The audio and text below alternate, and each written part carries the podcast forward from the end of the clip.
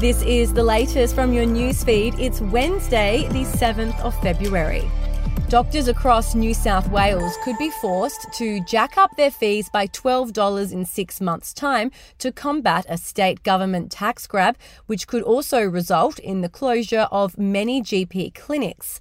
The New South Wales government's plan to enforce additional G P payroll tax charges in August will end up with ninety-five percent of clinics increasing their fees, new figures show, while sixteen percent of clinic owners are worried they will not be able to keep their businesses running. Exclusive new data from Australia's largest patient engagement provider, HotDoc, reveals three hundred sixty of the state's two thousand one hundred eighty-seven clinics could face closure as a result of the new tax, which would push the average bridging gap from forty dollars to fifty-two dollars. King Charles's cancer diagnosis will force Prince Harry into a potentially tense reunion with his father, stepmother and brother, with the rogue royal expected to fly to London immediately.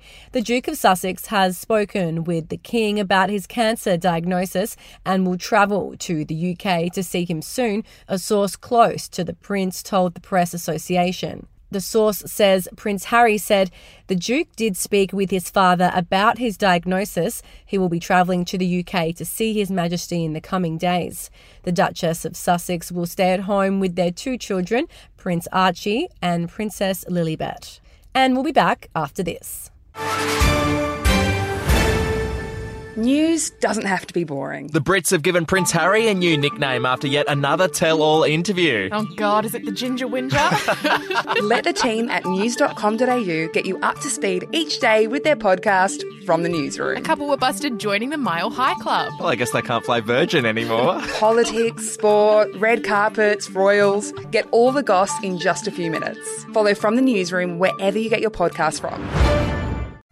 Two vile predators are now behind bars after an intoxicated fifteen-year-old was repeatedly raped at an Adelaide party. Patrick Mori Banner, also known as Adelaide singer and award-winning Afrobeat artist Loverboy, and Jonathan Zahinda took advantage of the child's vulnerability. During sentencing on Tuesday, the district court heard the victim was at an eighteenth birthday party in an Adelaide Airbnb apartment in October twenty twenty. She drank alcohol for the first time and tried cannabis before going into one of the bedrooms. Judge Nick Alexandridis said the man took advantage of the victim's vulnerability for their own sexual gratification. And Queensland will aim to halve the number of children in residential care within five years after a wide-ranging review sparked by The Courier-Mail found evidence of systematic issues across the sector. The review was called by then-Child Safety Minister Craig Crawford last July after whistleblowers revealed shock stories of threats of violence, drug use and concerns over child neglect, with a five-year roadmap set to be released by the state. Government on Wednesday is a me- by the state government on Wednesday.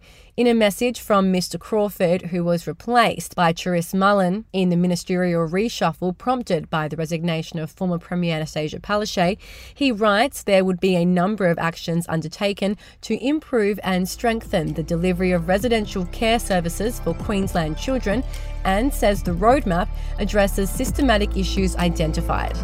And those are your headlines from the newsfeed. We'll have another update to you tomorrow.